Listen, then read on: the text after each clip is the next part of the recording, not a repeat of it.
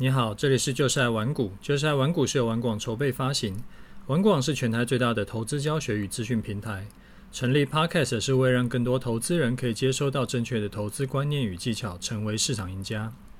我是楚狂人。前天啊，去参加我们家弟弟的这个国小毕业典礼。之前呢，弟弟是叫我跟他妈妈不要去啊，一开始说是没位子，后来又说我们去很怪，但是他妈妈呢就不理他。坚决要参加，结果到出发前呢、就是就他们要出发前到出发到那个大礼堂以前，有先到他们的教室去找他嘛，然后他就跟他一起，就他就穿着毕业服，然后我们就一起拍照，那就感觉得出来呢，他其实是蛮开心的，虽然说他不承认。晚上回来以后啊，就说他还跟我们讲说，同学有跟他说，觉得他老爸很帅。没有什么中年老爸的感觉，那我听到呢也觉得开心了一下，那没有让他丢人，啊，这也不枉费我几乎每天吃鸡胸肉吃到反胃。最近啊，我不是有拍了几集的那个 YouTube 影片吗？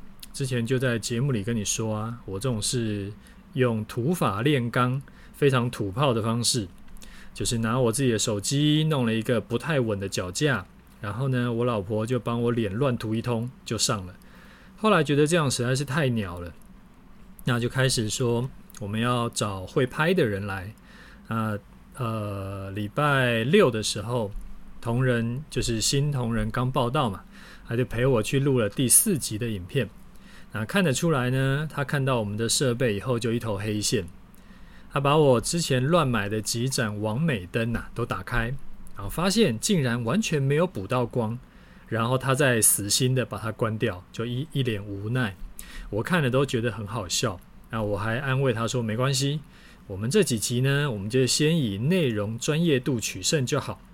等到时候啊，你再看要怎么调整，那我们再把它慢慢补起来。”然后呢，他就说服我说，想要我的这个 Podcast 节目呢，也可以有画面，反正我一样讲我的嘛。到时候把画面放在这个 YT，把声音呢一样是放在 Apple Podcast，就也没什么差。那我自己是还在纠结啦，因为我之前有跟你说过，我的这个临场反应啊没有这么快，有的时候呢会忘了要讲什么，然后我就飘掉。就是如果说我是要临时要讲的话，我不太会呃。就是临场说决定说要讲什么，就我不是一个天生的演讲者。那讲讲有时候会忘记我刚我我重点要讲什么嘛，然后就飘掉。所以我每次的这种重要，不管是演讲啦，还是说课程啦，还是说呃像 Podcast 啦，我都一定是会先把讲稿写好了以后，我再念。这样子的话，东西会比较完整，而且我会边写边想，我是不是还有缺什么，然后再把它补进去。那如果是呃边录啊边讲，有可能呢就会看到我一直在看电脑，因为我在看稿子嘛，那感觉也有点奇怪，所以说我还在考虑中。那我是蛮羡慕那种可以拿着麦克风就脱稿演出的，我之前有试过了，但是不太就是没有办法，会觉得老觉得自己讲的不够好。我还记得十几年前我第一次。啊，开课教投资啊，我是把投影片先做好以后，然后再呃把逐字稿写好，然后呢自己在在那个会议室里面就试讲，就是我一个人讲，然后讲了七八次比较顺了以后，然后就会开始找不同的亲朋好友来当我的学员，他们来听我试讲，然后我再根据不同的人给我的反馈再去调整。在正式上场前呢，我还记得我自己练习的不算，啊，我自己练习不算以外，我还讲了超过十次完整的课给不同的人听。那一堂课大概三个小时左右，所以乘起来就是我对人试讲就讲了超过三十个小时。那自己练习前前后后啊，是超过上百个小时。所以后来学员有跟我反馈说，诶，感觉不出来我会紧张，或者是我第一次上台。我说当然啦，因为我之前已经讲过超级无敌多遍了，所以就完全是肌肉记忆了。那每次有学员呢、啊，他跟我说，诶，觉得我上课或者是呃操作很厉害，觉得我是不是天生吃这行饭的，就是有天赋。我心里都在想啊，说其实我从来从小就不是天才挂的，从来不是，都是他妈练这个苦练出来的。好，我们说回来哈，反正接下来呢，YT 影片我有找到一些专业的伙伴进来支援，之后呢，一定会这个品质会越来越好。那因为要变得更烂也不容易啦，现在的做法就是非常土炮。但是每一集节目都还能有破万的这个观看，我实在很感谢大家支持。那你如果是还没有看过 YT 影片的同学，记得去 YT 搜寻一下“楚狂人”，看了内容觉得有帮助的话，你就按个赞，订阅起来。我之后会再做出更好的投资的内容，就是这个交给你。好，那再来，我们先来聊一下行情好了。这一波啊涨上来，我相信涨的速度非常快，很多人呢都来不及跟上。那我分享一下我身边的这个呃亲朋好友啦，然后这个我看到的人的情况跟你身边啊就有几种人，可就是可以分成好几种。有一种人是做指数的，顺势操作的人，诶，有的人是有跟到这波。有的人呢是在这个突破盘整区间高点的时候，他迟疑了一下，想说连涨七百点啊，我现在在追高，有风有风险，就想说等回跌再买，然后呢就没有然后了，根本就是没有回跌就一路喷嘛，他就再也没有机会跟上。然后涨上来以后，五月底到六月一号不是有连跌四天吗？那那时候跌了两百多点嘛。那一次也是有把一些人的多单洗掉，甚至是翻空，结果六月二号就直接涨了两百点上来啊！如果是翻多为空的，这一来一回啊，就至少等于是少赚了三百点以上。那我还听到有一些人，我觉得应该是空这个新手等级的这种韭菜了。他因为之前几个月盘整嘛，盘整盘养坏了习惯。不信邪，觉得怎么可能一直涨不修正呢？就沿路空上来，一路补保证金，然后就这个保证金补不完，这个已经不知道被嘎了多少。那我还听到有有人是这个之前是盘整盘嘛，两边当这个卖方的，然后结果这个一路被嘎上来也是很惨。那最后，诶，有一些人呢，就是中间出掉了，他想要等修正再接接回来。但是，一直没有一个像样的修正，他就只好一路被嘎空手上去。所以说，这个虽然呢，行情你从事后往前看，不就是傻傻一路抱牢就可以赚到吗？但其实，在过程中啊，真的很多人他都是被洗掉的，或者是赔钱的。像我们这样子可以赚满一千多点的，其实没有那么多。那这个过程中，我扮演什么什么角色呢？我就一是一个负责当拉拉队的，就是一直在提醒大家，你不要提前出场，你不要自作聪明去猜高点，没有满足，没有满足，没有满足出场点以前呢，就是续报，然后三不五时啊，就要来恭喜一下我们这一波有跟到的学员跟粉丝们，就大家赚大钱啦，开心。以前呢，我觉得这个精神喊话没有什么意义，就是当拉拉队没什么意义。那后来当然我知道不是这样子，因为我发现，诶，有很多人呢去看棒球，就是专门只是去看拉拉队的。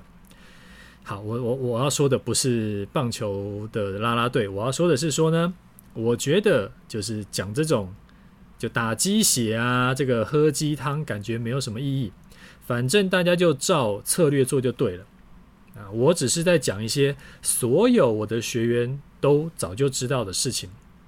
那结果后来有不止一个学员跟我说，还好啊，我有在我的 TG 频道有一直提醒大家，所以呢，当他们想要先偷偷落袋为安的时候，时常就会刚好看到我就又又发了新的这个文章嘛，又发了新的提醒嘛，他就感觉我在盯着他们，看他们有没有照策略去做，然后就想要偷跑，又觉得好像对不起我。然后又觉得好像很心虚，所以呢，他们最后就继续抱着，所以才能够赚满整个波段。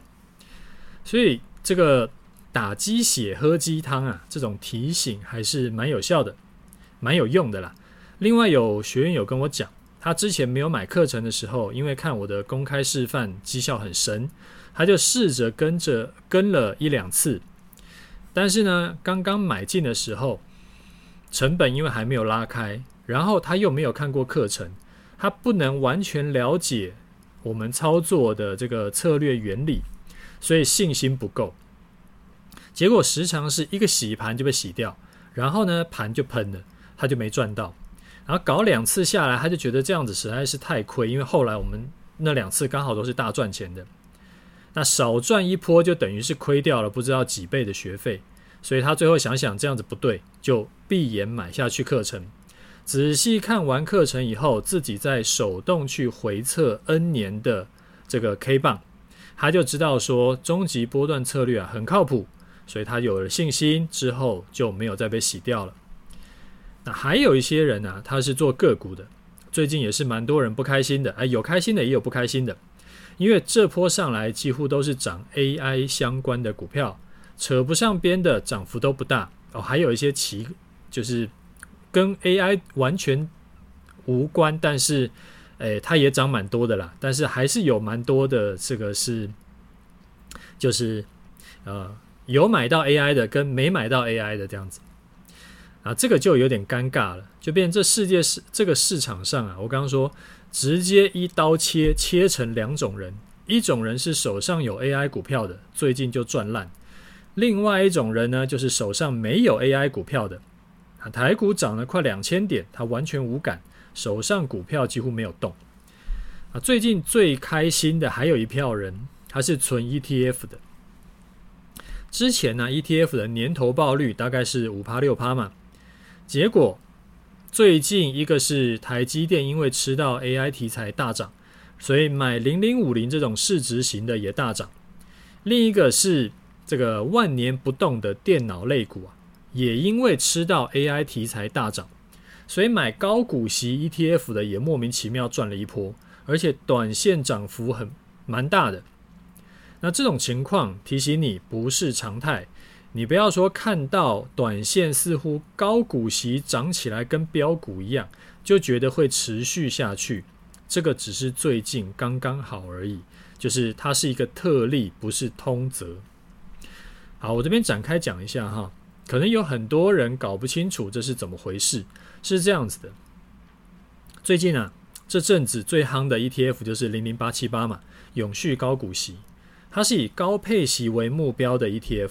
那台湾高配息这个高殖利率的股票呢，很多都是电脑类股，好比说像华硕啦、广达啦、这个人保啦、英业达这些，每年的现金殖利率大概都有五趴以上。所以零零八七八的配置啊，就是前几名就是这些股票。然后最近这些股票为什么大涨呢？其实有两个原因。第一个就是我们刚刚讲的，这些公司呢都有吃到一部分 AI 的题材，有的转去做这个伺服器啦，有的是怎么样的。另一个原因就是说，啊，另一个原因真的很好笑，这个台湾人呢、啊、很爱存高股息的 ETF 嘛，零零八七八是最近最热门的 ETF 之一，买的人呢就很多，越来越多，受益人数已经破百万人了，一年内啊。它的这个规模成长超过一千亿，一堆人买。那基金公司呢？你不能只有持有现金嘛，你就要加码股票。那一年内成长了一千多亿，代表这几档股票分别就被零零八七八加码了几十亿、上百亿。你像华硕，它是占零零八七八大概六趴的权重。代表说，这一年内零零八七八加码了华硕超过六十亿。那华硕大股东排第一名的就是零零八七八的国泰专户，它比董事长的持股还多。然后第六名的是零零五六的元大专户。所以说，这个就是形成一个正向循环，就是散户呢封存零零八七八。零零八七八手中就一堆钱，他就加码他持有的股票，股票就因此大涨，股票大涨就让零零八七八的净值增加，散户看了就更嗨，想说哇塞，我这个本来是想高股息领个配息，结果竟然搞成像标股，所以呢，他就再加码，然后就无限循环。而且不只是华硕有这种情况，你像广达啦、英业达啦、人保也都是这样。像英业达，我去查了一下，英业达是零零八七八持股第一名，零零五六持股第三名。人保呢是零零五六持股第一名，零零八七八持股第四名。那广达也是差不多情况，就是通通把董事长都干掉了。那股票啊有涨有跌，所以在大涨的时候会正向循环，在修正的时候就会形成死亡螺旋。零零八七八下跌，散户卖出，持股的规模缩小，就要卖股票。第一大股东卖股票，当然会打压到股价，股价下跌，让零零八七八的呃净值下降，散户就卖更多，就会形成负向循环。好，我说回来，我是要提醒你啊。最近高股息 ETF 的大涨，不是属于正常情况，最后呢都会均值回归，所以你不要看了最近半年涨了十几趴，就觉得说哇，这个听起来很爽啊，对不对？这个它半年涨十几趴，一年不就涨三四成了吗？存 ETF 不是坏事，你就定期存，这个是没什么坏处的。但是不要预期有过高的投报率，因为最近是特殊状况而已。好，那我们简单下个结论哈。最近多头走得不错，很健康，但其实呢，还是有很多人没有赚到钱，有的是来不及进场，有的是买到非 AI 股票。所以你如果啊，也是最近没有赚很多的，你并不是唯一的那个就是落寞的人。你看融资余额跟成交量都远远不及前两年市况火热的情况，就知道了。大多数的散户啊，其实还没有进场。那最后提一下，最近有人来问我说，林冲台股社团跟东尼台股社团有什么不一样？我简单讲一下哈。林冲的股票波段策略啊，它是集中在四档以内，比较有机会的个股。东尼的策略啊，它比较偏向选出一篮子的股票，它在慢慢汰换的策略。例如说，像林冲，他今年的波段示范单，他就是靠一档天域，他就赚了七十几万嘛，他就是不需要每天选股。然后那像东尼，他就比较偏向每天需要选股。好，第二个林冲选股呢，他是先找到有机会的产业，然后进场布局，搭配社团的核心策略来。等待这个进场的机会，你像精华这一档，他们是赚了好像五六成吧。他就是从后疫情其这个他觉得有机会复苏的这个产业里面找到的。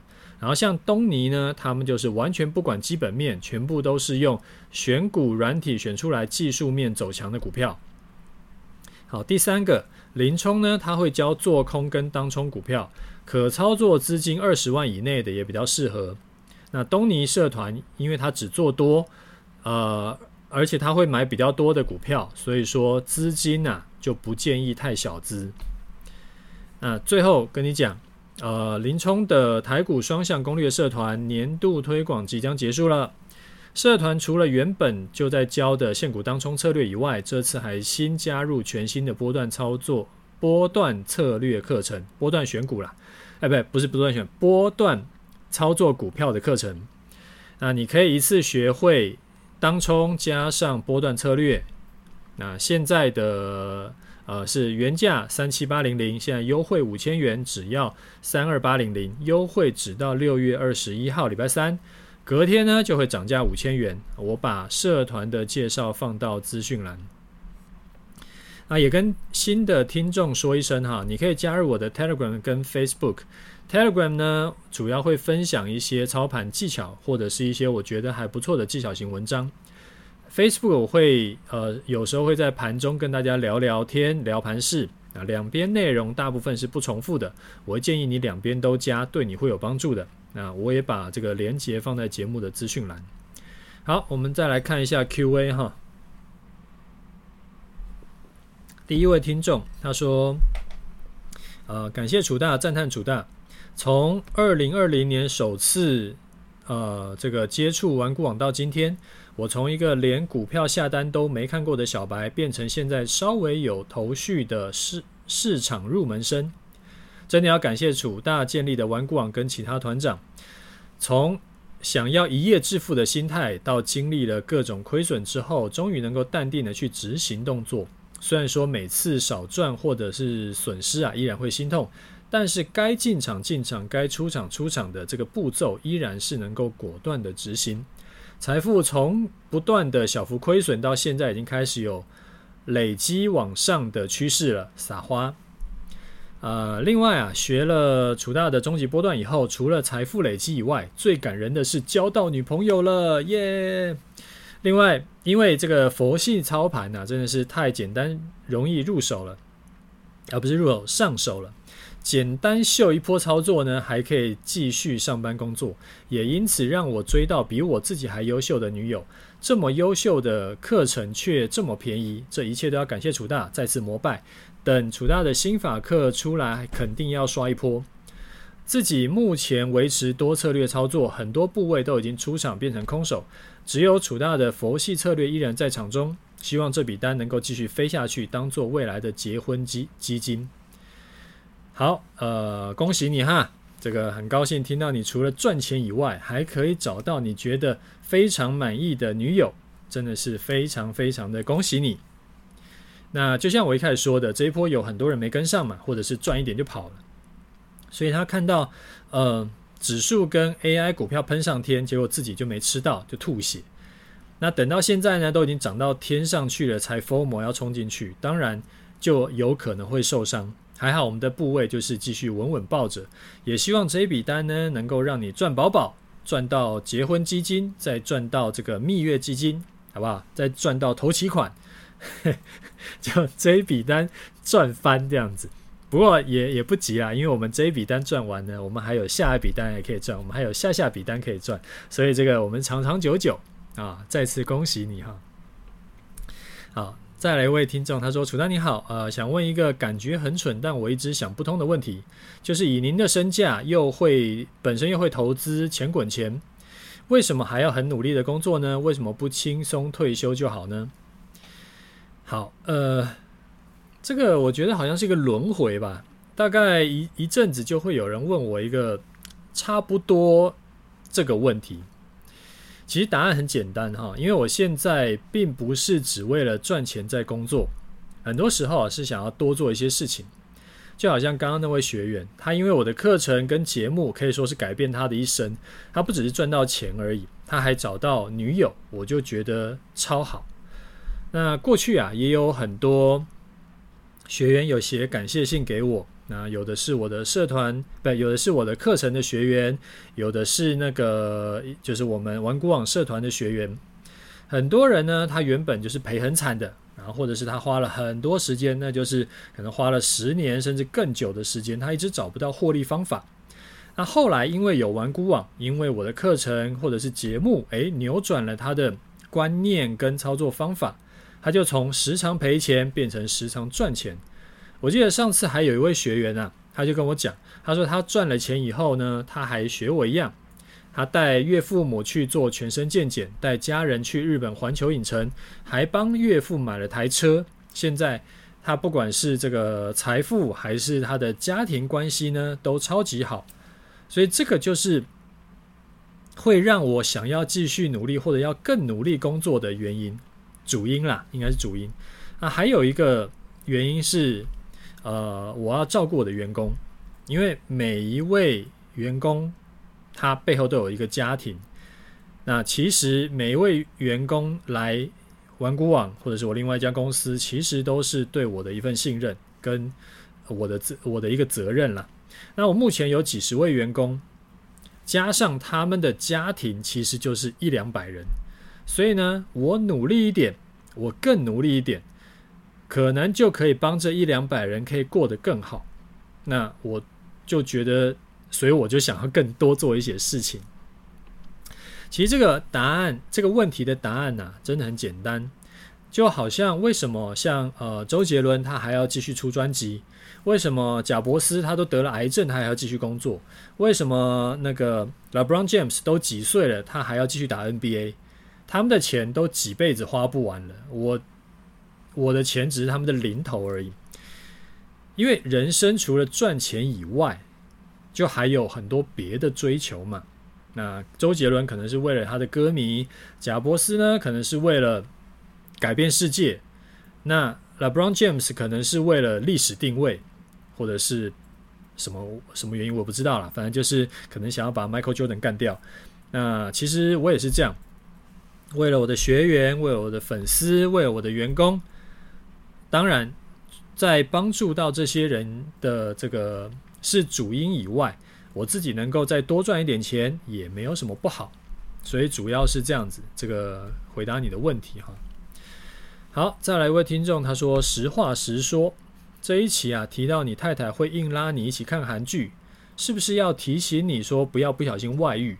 因为男人长得帅，你符合；男人有钱，你又符合；男人有才能才华，你又符合。如果我是你，我很难有自制力。”因为人也是动物，追求异性是动物的本能，只不过给给予法律道德规范不能去做，但是一旦做了，基于理性仔细想想，坏处远大于好处，所以做不得。好，先谢谢你的这个称赞哈，我觉得不敢当啦，没有你说的那么好，就是也没有说那么帅、那么有钱、那么有才华。呃，搞外遇这件事情呢、我自己真的是兴趣不大，原因有几点。第一个是，就是像我推崇的简单化操盘，诶，我之前忘了在哪一集有讲过，简单化操盘，我觉得还对我很有用，对我很适合。所以我很多事情呢，都是简单处理就好，我尽可能不去最佳化，尽可能不去过度优化。但是外遇以后，哇，这个就会搞得人生很复杂啊，要藏东藏西，要勾心斗角。那我不喜欢把我的人生搞得太复杂，那个很累。好，第二个是我舍不得让我太太难过，就是这个不是在秀恩爱还是干嘛啦，就是我是觉得这是互相啦，因为老婆嫁给我嘛，帮我生了两个儿子啊，帮忙顾家里跟公司的一部分事情。所以我觉得我老婆对我很够意思。那外遇的话呢，她铁定会很伤心，所以我就舍不得让她难过。所以追求异性啊，虽然是本能，但是我觉得人之所以跟一般的呃这个可能狗啦，或者说一般动物有不一样，就是人本来就应该有自制力。操作要有自制力，男女关系要有自制力，食衣住行都应该要有自制力。因为当人失去了自制力，其实就是把主控权交给别人，他就是自己把路走死掉。我觉得这不是好事。然后我身边有碰过这个有搞外遇的，或者说曾经搞外遇的，真的就是人生搞得超复杂，什么手机随时都要有三只。因为有一只呢，固定就是处理公司的事情；有一只固定要处理什么有的没的，不能给老婆看到的事情。然后要装防窥保护贴，洗澡都要把手机带进去，生怕那个被被被看到什么就跳什么不该跳的讯息出来，被老婆抓包。所以反正很多乱七八糟的事情，那他真正重要的事情呢，通通不用做了。好，那再来一位听众，他说感谢楚大，他叫随风吹的小草，他说优质节目五星奉上，感谢楚大大方说明投资相关的观念啊，这个受益良多。有个问题想要请教楚大，在个股操作的时候，应该如何去规划停利？呃，执行停利呢？在之前集数有提到，如果是赔很多的。可以怎么停损？因此，我也想要了解一下停利的操作心法。谢谢楚大解惑。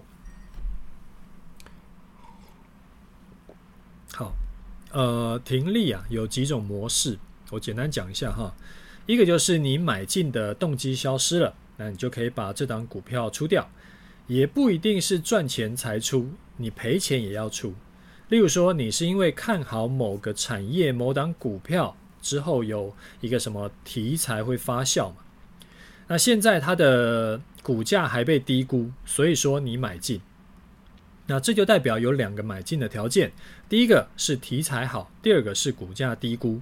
所以如果之后啊题材已经没了，那你就可以把股票卖掉；如果之后股价已经涨上来了，也不算被低估了，你就也应该把股票卖掉。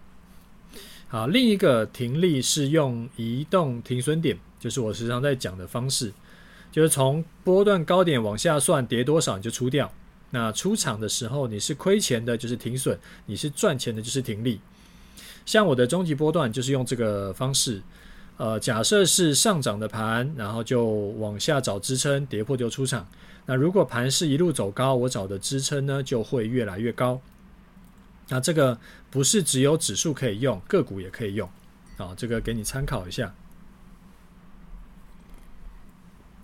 好，再一位听众呢？他说：“感谢楚大，感谢楚大教导，绝当然绝对再次五星奉上。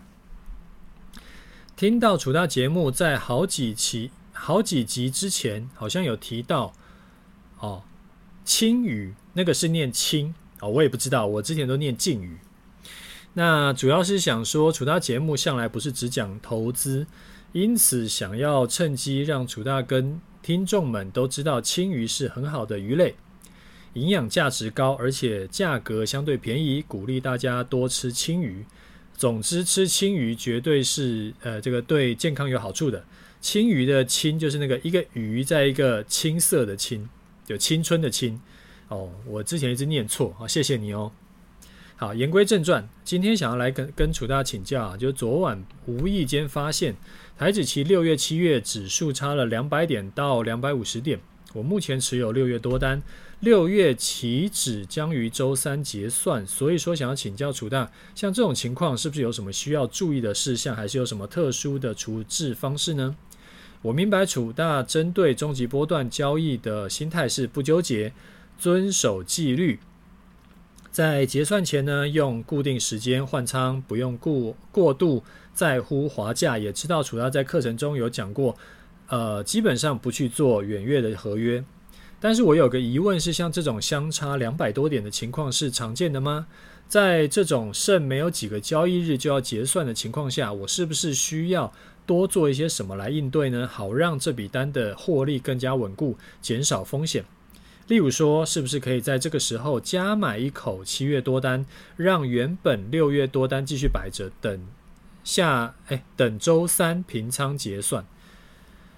我不知道这算不算加码单。我的出场，呃，我的出发点也不是为了想要加码，我只是想要知道楚大的，哎，我也想，我也知道，我也知道楚大加码单有明确的策略。我只是想说，在这边呢，已经差两百多点，是不是有什么我们可以从中操作的空间？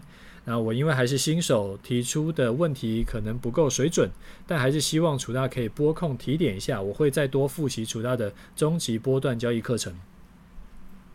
那最后谢谢楚大的回复以及长期的谆谆教诲。好，收到你的问题哈，那个我们课程的问题啊，你下次可以在课程讨论区里面问我。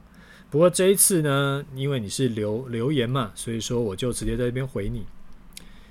呃，每年七八月的台指期啊，都会大幅逆价差，大幅逆价差，对，逆价差，这个是正常的，每年都这样，是因为期指啊会先把一些就是大型全值股配息要扣除的点数扣掉了，所以七八月呢就是大多数股票的除息日，除息就会蒸发点数，所以说大盘的点数会修正，这个是正常的。这也是为什么我们要看台股长期报酬，你不能只看大盘加权指数，因为大盘点数呢，其实每年都会被蒸发好几百点以上。你要到证交所去看一个叫做加权股价报酬指数，那个才是准的，它就是把把那个除息扣的点数把它加回去的。那这个是来由。那我们实际操作要怎么弄呢？呃，你不需要多做什么事，例如说多买一口多单就是不需要的。你这样子做并不会比较好。你就在结算的前一天或前两天或当天也没关系，找个时间点把近月的多单卖掉，随即买入远月的多单就好。就当做这两百点不存在，你就当做是没有这回事，因为大盘会蒸发点数，我们没有办法去影响它。那长期来看，呃，就是我们不要讲别的，不要讲回撤绩效什么的，我们就看这三年的我们的这个波段交易的绩效好了。经过这三年来，每年的七八月都会蒸发几百点，那我们的绩效依然是三年赚了超过上万点，所以说就就这样吧，我觉得这个是可以接受的一个一个一个算什么，就是一个现象啦。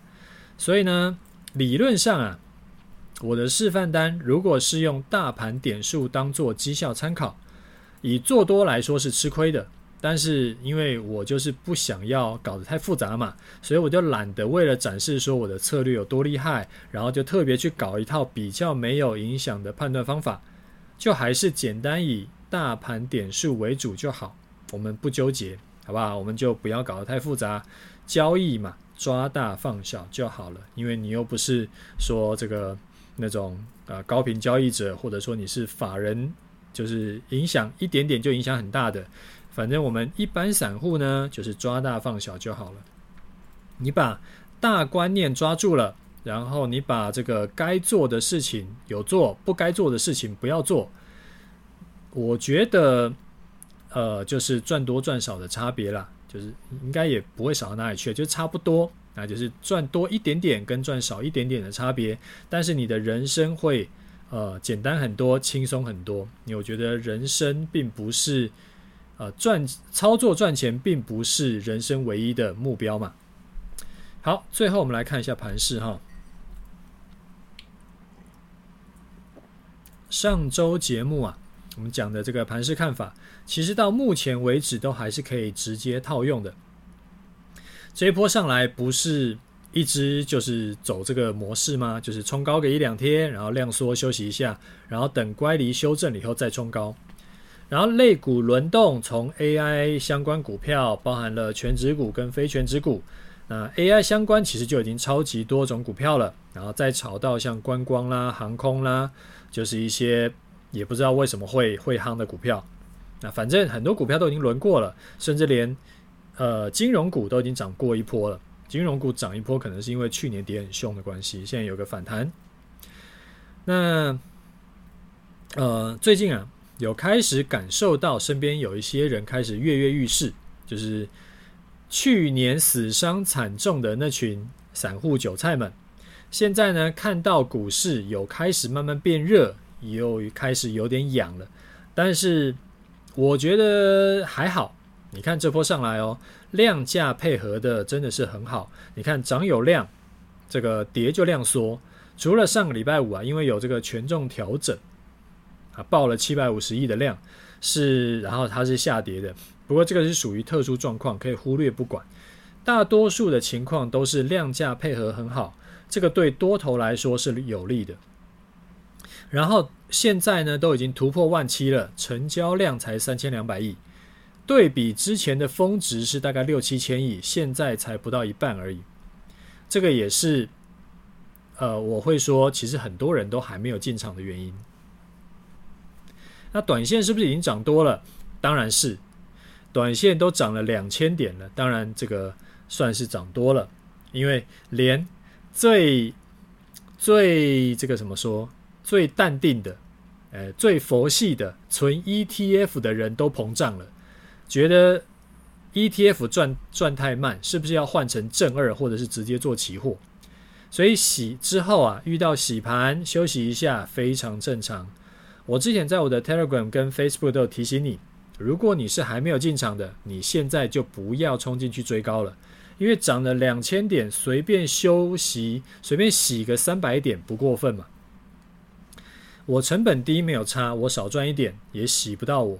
但是你要是追在高点的，你被洗个三百点，甚至是五百点，你会非常痛苦。那等。课程中讲的加码条件符合的时候，你再进场会比较安全一点。我劝你现在先冷静一下。那我的示范多单目前依然续报着，从五月十八号、十九号进场到现在，大概刚好一个月。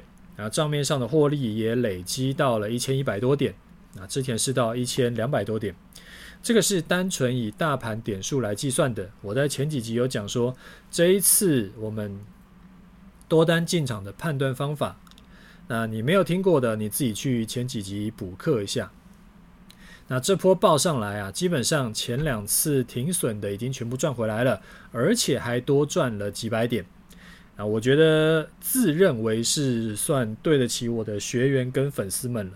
虽然说市场上啊，没有人像我一样会连续做示范单做三年这么久，而且每次都是事前预告。他妈的，其实我也觉得我真的是很带种，因为如果我做不好，可能就真的是直接死亡。就好像最近那个那个呃，不是很多人被 Me Too 就搞。搞到直接死亡吗？呸呸呸！我不是说，我觉得拿拿这些性骚扰人家的人拿跟我自己比，这个有点，我觉得我自己太 low 了。好，我是要讲说，如果我这个示范单没做好呢，我很可能就直接死亡，然后所有我的课程也不用卖了，然后我帮我们这个团长们代言呢，也不用代言了。还好运气不错。连续做了三年下来呢，获利都还有破万点，这个不丢人。好，那差不多今天节目就先讲到这边。如果你觉得我的节目对你有帮助，你就推荐介绍给你身边朋友，我想也会对他们有帮助的。OK，就这样，拜拜。